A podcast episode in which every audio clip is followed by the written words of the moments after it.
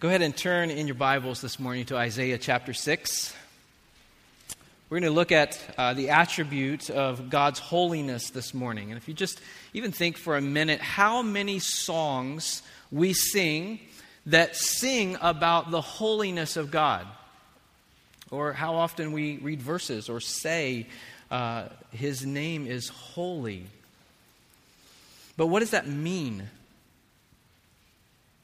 Not only that, but as you consider the attribute of God's holiness, which is an attribute in and of itself, God is holy. This is an attribute that is very much attached to all of the other attributes. God is holy, He is set apart, but He's holy in His love.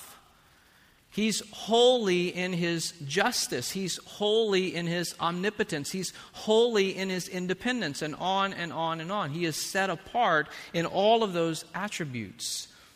And how should that affect our lives as the body of Christ? What does it mean that God is holy, and how does it affect us as the body of Christ? That's what we're going to look at this morning. And so, if you would stand together and follow along as I read in Isaiah 6.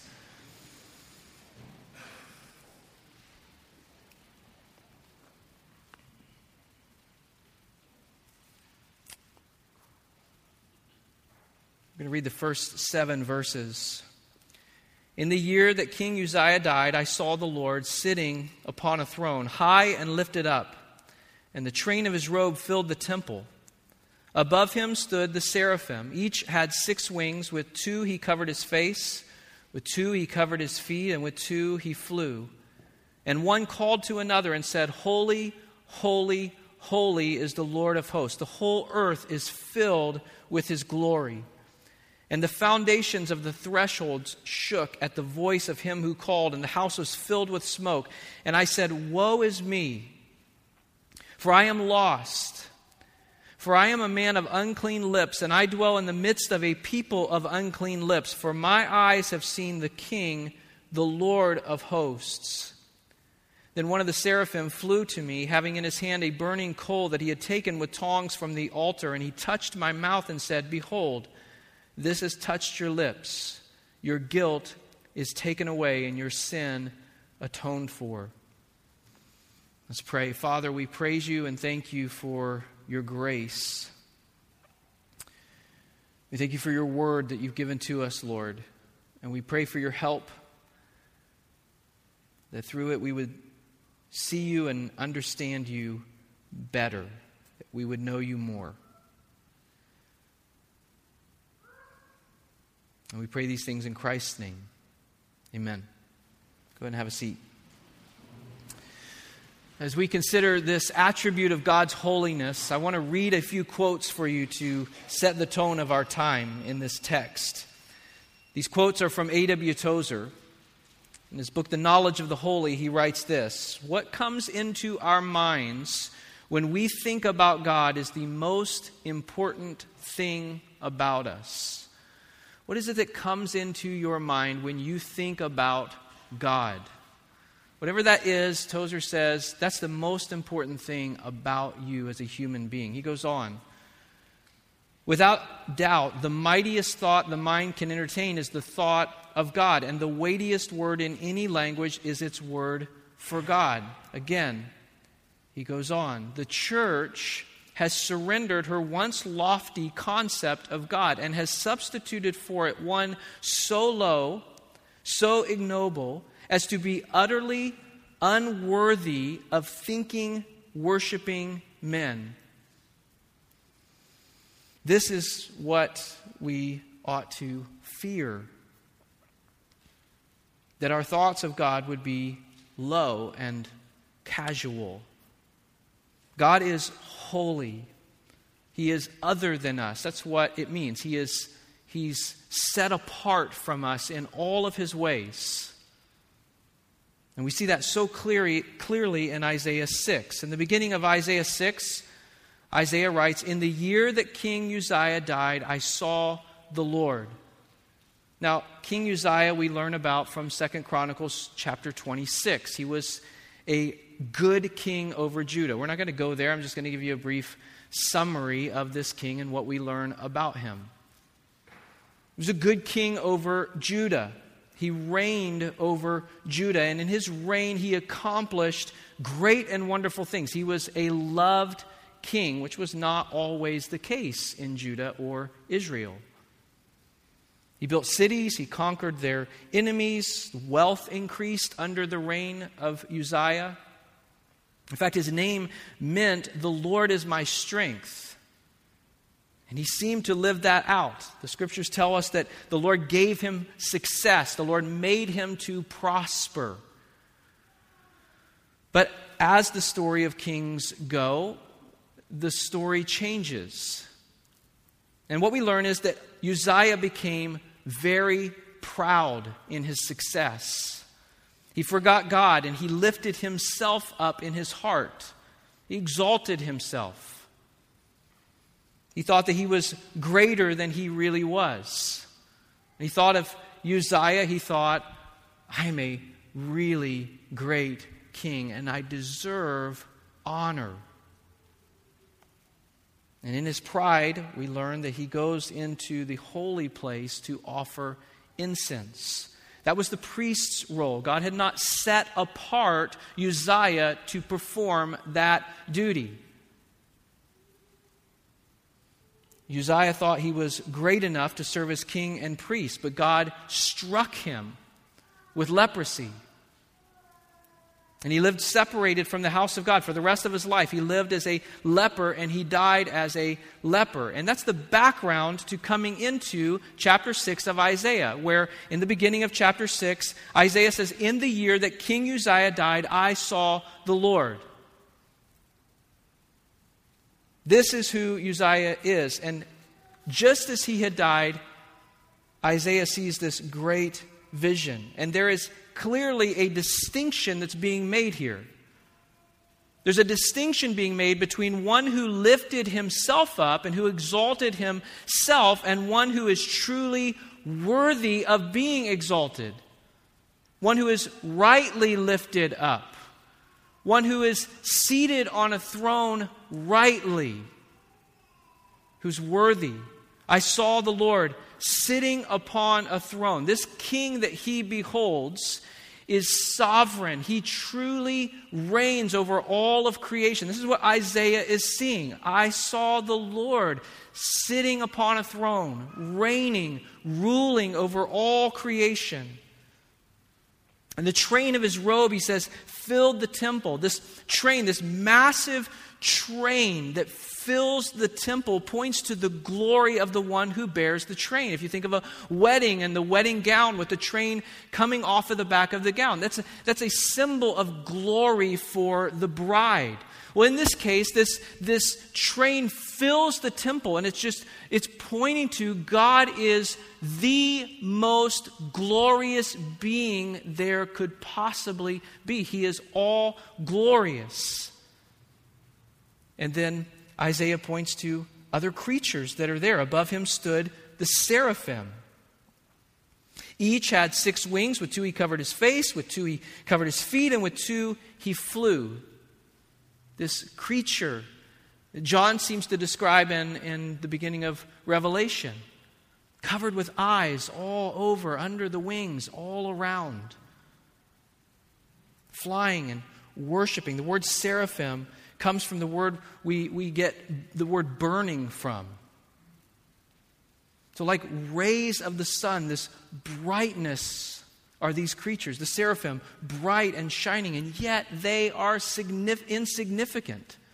Insignificant in their glory, insignificant in their brightness compared to the one who is seated on the throne. If you think about it, if you think about John's description of the seraphim, and if you think of Isaiah here seeing these seraphim with six wings, covering their face, covering their feet, flying, worshiping the Lord. If we saw one of them, one of these creatures, if one of them somehow flew down and, and, and, and came and we saw them, we stood and we saw this creature covered in eyes, we would crumble in fear. And yet, these creatures are insignificant. They do not look at themselves and declare greatness about themselves. They have one, one goal, one aim the worship of the one who is on the throne. In verse 3, Isaiah says, One called to another and said, Holy, holy, holy is the Lord of hosts. The whole earth is filled with his glory. Again and again and again and again. Holy, holy, holy is the Lord of hosts. The whole earth is filled with his glory. Holy, holy, holy is the Lord of hosts. The whole earth is filled with his glory. It is is interesting how quickly we become, we grow tired of saying or singing specific lines. We get in little like um, church debates about that stuff, right? I don't like that song because it's just the same line over and over and over. Imagine. Right? Why? Because they behold his glory and there's nothing else to say. Holy, holy, Holy is the Lord of hosts. The whole earth is filled with his glory. Holy, holy, holy is the Lord of hosts. The whole earth is filled with his glory. These creatures never cease to call out that God is holy, that God is set apart in all of his ways. The psalmist writes in Psalm 99, starting with verse 3 Let them praise your great and awesome name. Holy is he. Psalm 99, verse 5 Exalt the Lord our God, worship at his footstool, footstool. Holy is he.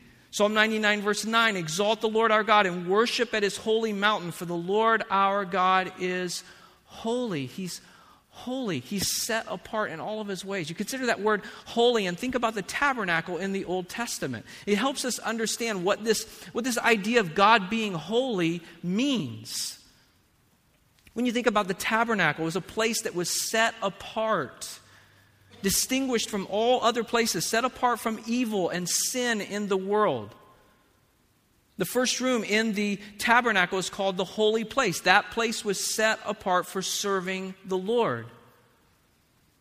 But that was not the only place in the tabernacle. There's a, there's a place that's separated by a veil. Exodus 26, verse 33 and the veil shall separate for you the holy place from the most holy place. And the most holy place was where the Ark of the Covenant was kept. It was the place most separated from evil and sin and most fully devoted to God's service.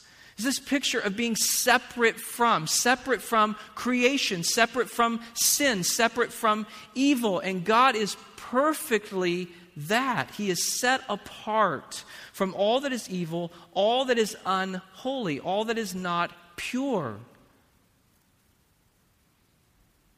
God's holiness should remind us that He is qualitatively distinct from each and every one of us. We can't even comprehend. In fact, Tozer writes this We may fear God's power and admire His wisdom, but his holiness we cannot even imagine. We, have said this over and over in this series. We, we, don't even begin to scratch the surface as we talk about these attributes.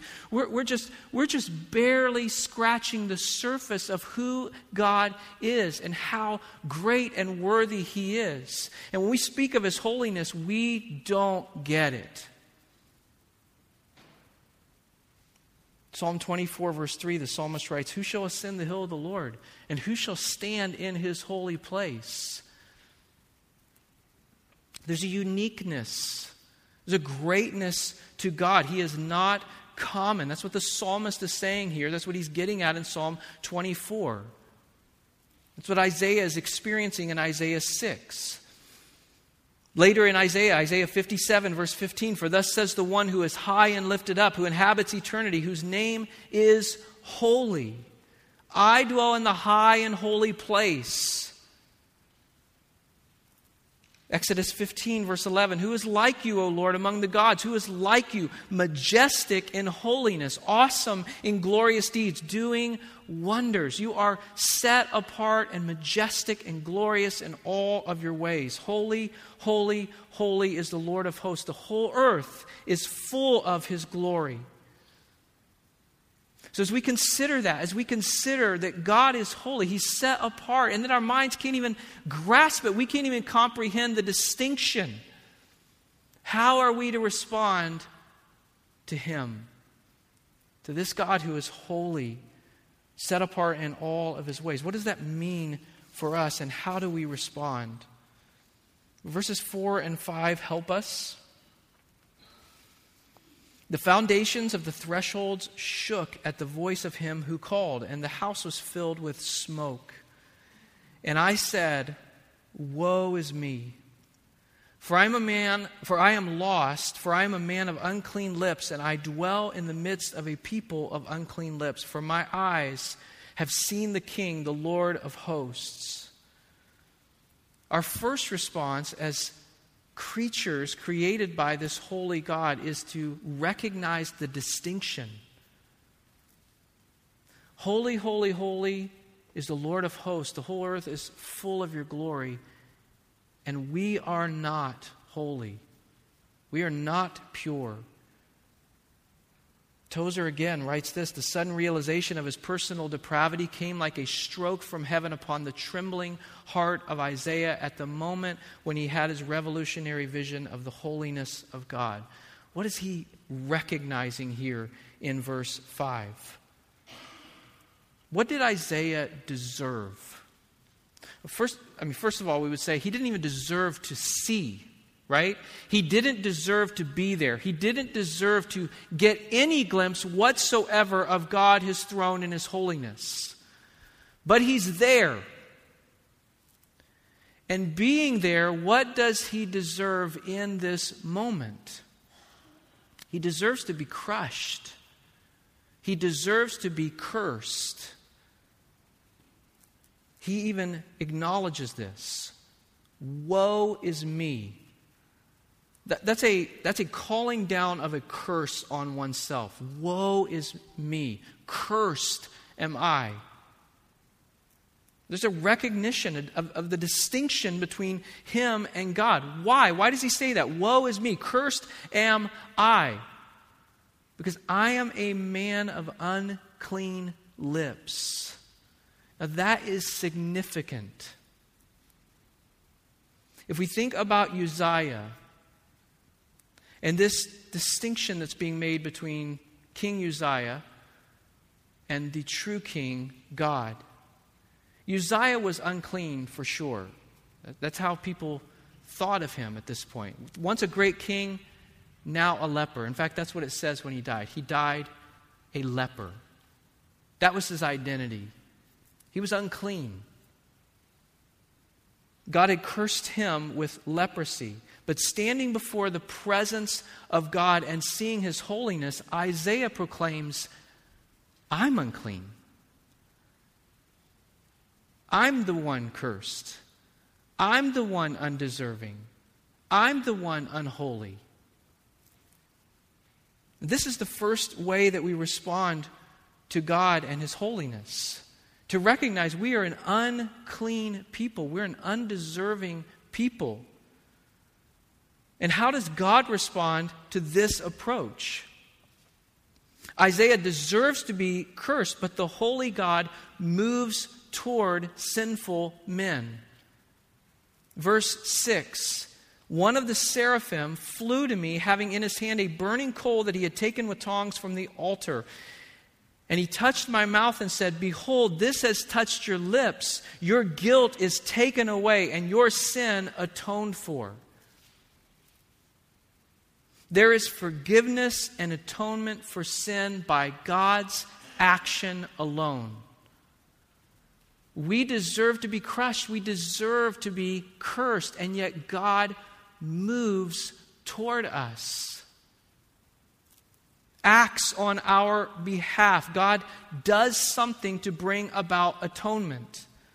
And this is a beautiful picture of atonement and salvation here in Isaiah's vision. Isaiah will later write of what redemption looks like and what being cursed looks like. Isaiah 53, beginning with verse 5.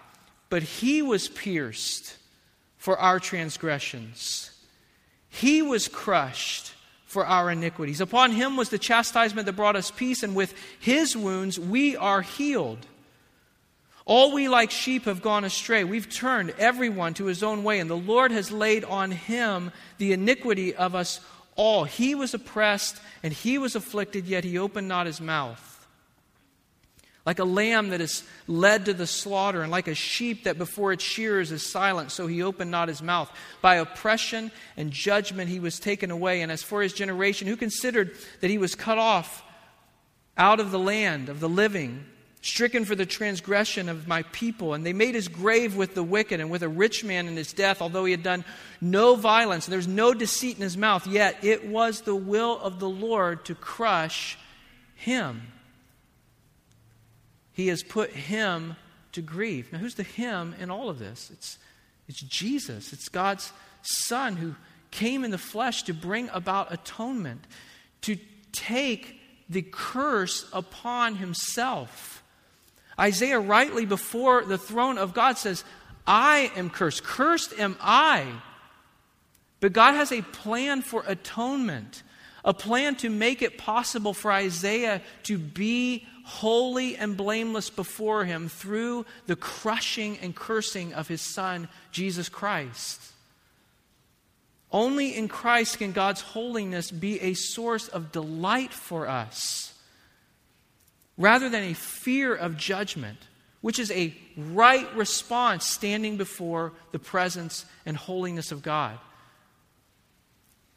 But in Christ, the unholy are made holy. He takes the punishment. Christ is crushed and sinners are made clean. Sinners are made holy. In fact, Paul rejoices in that in Ephesians 1. Blessed be the God and Father of our Lord Jesus Christ, who's blessed us in Christ with every spiritual blessing in the heavenly places. Even as he chose us in him before the foundation of the world, that we should be holy and blameless before him. That in Christ we are made set apart. He makes us holy. He enables us to enter into His presence. When you think again of Psalm 24, the question that the psalmist asks who can ascend the hill of the Lord and who can stand in His holy place? He who has clean hands and a pure heart, who does not lift up his soul to what is false and does not swear deceitfully, will receive blessing from the Lord and righteousness from the God of his salvation. You, you read those two responses Who shall ascend the hill of the Lord, and who shall stand in his holy place? He who has clean hands and a pure heart, who doesn't lift up his soul to what is false or swear deceitfully. We're hopeless. But Christ is not. Christ ascended the hill of the Lord. Christ stood in his holy place, and Christ was crushed and cursed on our behalf and credits us with this righteousness. Enables us, equips us to stand in his holy place. And as a holy people, we respond in worship. We are those who worship in response to the holiness of God and the holiness counted to us.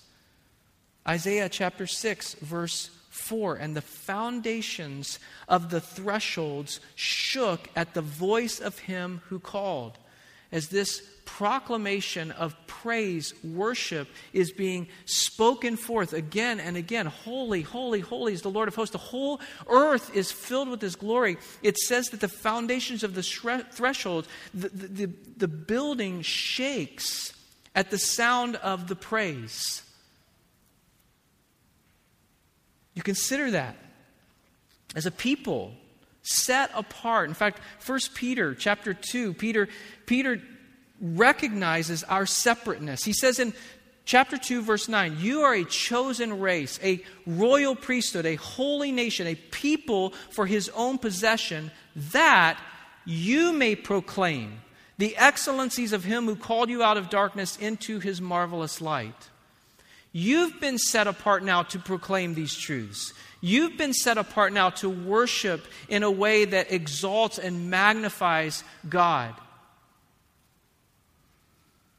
Our worship, the way that we worship as people who have been made holy, should show how great God is. When the world comes to us and observes us and the way that we worship, the way that we worship the Lord, the way that we proclaim the truth about Him, what will their opinion of Him be? And think about that. Someone wanders in off of the streets this morning and, and observes us. A chosen race, a royal priesthood, a holy nation, a people for his own possession. What will their opinion of God be based on how they observe us worship Him. The angels proclaiming, Holy, holy, holy is the Lord of hosts. The whole earth is filled with His glory, shook the thresholds of the room. So it ought to affect the way that we worship practically, corporately, we worship through singing. So if we were just to be practical about it, it ought to affect what we sing. It ought to affect what we sing. Our lyrics should be true, they should be biblical. And it should affect how we sing. It should affect how we worship. It should affect how we approach worship. You consider this scene in Isaiah, it is a weighty thing. As a people who are a chosen race, a royal priesthood, a holy nation, a people for his own possession, so that we would proclaim the excellencies of him who called us out of darkness into his marvelous light, how ought we to approach corporate worship? If God is holy, if God is set apart? Should we come carelessly?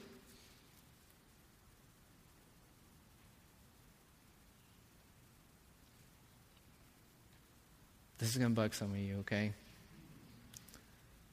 Should we come late?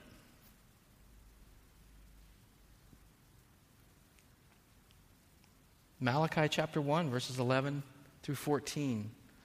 For from the rising of the sun to its setting, my name will be great among the nations. And in every place, incense will be offered to my name and a pure offering. For my name will be great among the nations, says the Lord of hosts. But you profane it. When you say that the Lord's table is polluted and its fruit, that is, its food may be despised, but you say, What a weariness this is. And you snort at it, says the Lord of hosts. You bring what has been taken by violence or is lame or sick, and this you bring as your offering. Shall I accept that from your hand, says the Lord? Cursed be the cheat who has a male in his flock and vows it, and yet sacrifices to the Lord what is blemished. For I'm a great king, says the Lord of hosts, and my name will be feared among the nations. What's the point of what he's saying there? There are people, priests, who are coming together and they're careless in the way they're making their offerings. They've promised what the Lord has required a pure offering, but they're giving leftovers. They're giving what really was insignificant for them. It didn't cost them anything. It didn't matter to them really. And they're just giving it in their heart. And, and even what they're saying is this is a weariness to us. Is that what we display in the way we approach? That this is a weariness or that this is what we long to do? Because God is holy and He's worthy. And because he makes it possible for sinful people to come before him. He makes us holy, and we ought to respond with gladness as we seek to worship him. In fact, the psalmist, Psalm 33, verse 21, for our heart is glad in him because we trust in his holy name. Psalm 97, verse 12 Rejoice in the Lord, O you righteous, and give thanks to his holy name. There ought, to be, there ought to be a spirit of gladness in us as we come together to worship the holy God. I would say to you this morning if you're here and you don't know him, you don't have a relationship with him through Jesus, I want to encourage you. The prayer room is going to be open in just a few moments as we sing. I would encourage you go there. Surrender your life to the Lord. He is holy. And our only hope of standing before Him without fear of judgment is Jesus Christ, who came and gave His life was cursed for those who would trust in him.